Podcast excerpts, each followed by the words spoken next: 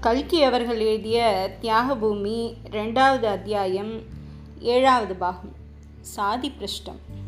நெடுங்கரையில் பெருமழை நின்றது. ஆனால் மழை அடையோடு நிற்கவில்லை. சில நாள் காலையிலும் சில நாள் மாலையிலும் இன்னும் சில நாள் இரவிலுமாய் விட்டு விட்டு பெய்து கொண்டிருந்தது. குடமுருட்டியில் வெள்ளமும் குறைந்து அதிகாரிகள் பெரும் முயற்சி செய்ததன் பேரில் ஒரு வாரத்தில் அடைப்பு அடைப்பட்டது சம்பு சாஸ்திரியின் மாட்டுக் கொட்கையில் அடைக்கலம் பெற்ற சேரி ஜனங்கள் இரண்டு நாளைக்குள் கனத்து திடலில் கொட்டகை போட்டுக்கொண்டு அங்கே போய்விட்டார்கள்.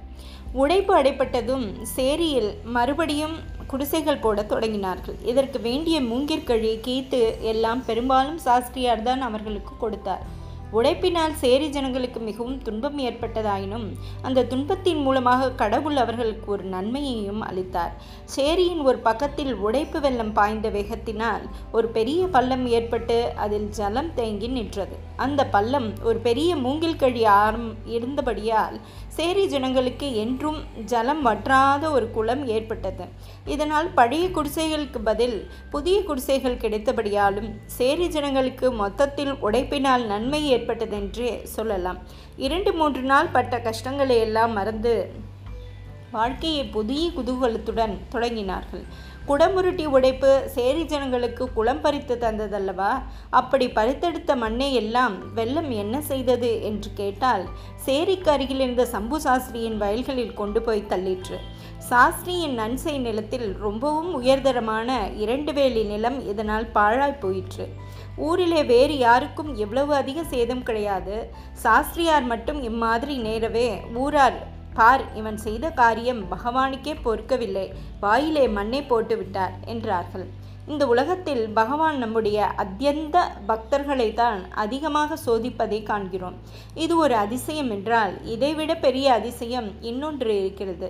உலகிலே ரொம்பவும் நல்ல மனிதர்களுக்கே கொடுமையான விரோதிகள் ஏற்படுகிறார்கள். சம்பு சாஸ்திரியின் நிலைமை இப்படிதான் இருந்தது. அந்த பரம பக்தரை பகவான் பலவிதத்திலும் சோதனை செய்தார். அந்த நல்ல மனுஷருக்கு தான் ஊரில் விரோதிகளும் அதிகமாயிருந்தார்கள்.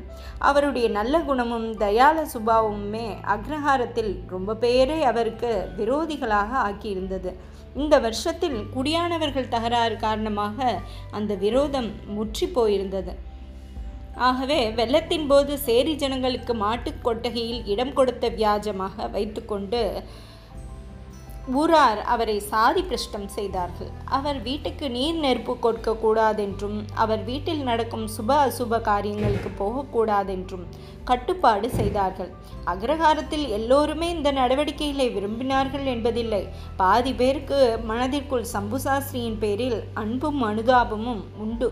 ஆனால் அப்படிப்பட்டவர்கள் சாதுக்களாயும் பயந்த சுபாவம் உடையவர்களாயும் இருந்தார்கள்.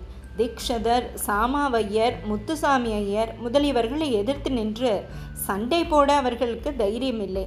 ஊரோடு ஒக்க என்ற அவர்கள் வாயை மூடிக்கொண்டு பேசாமல் இருந்தார்கள். தொடரும்.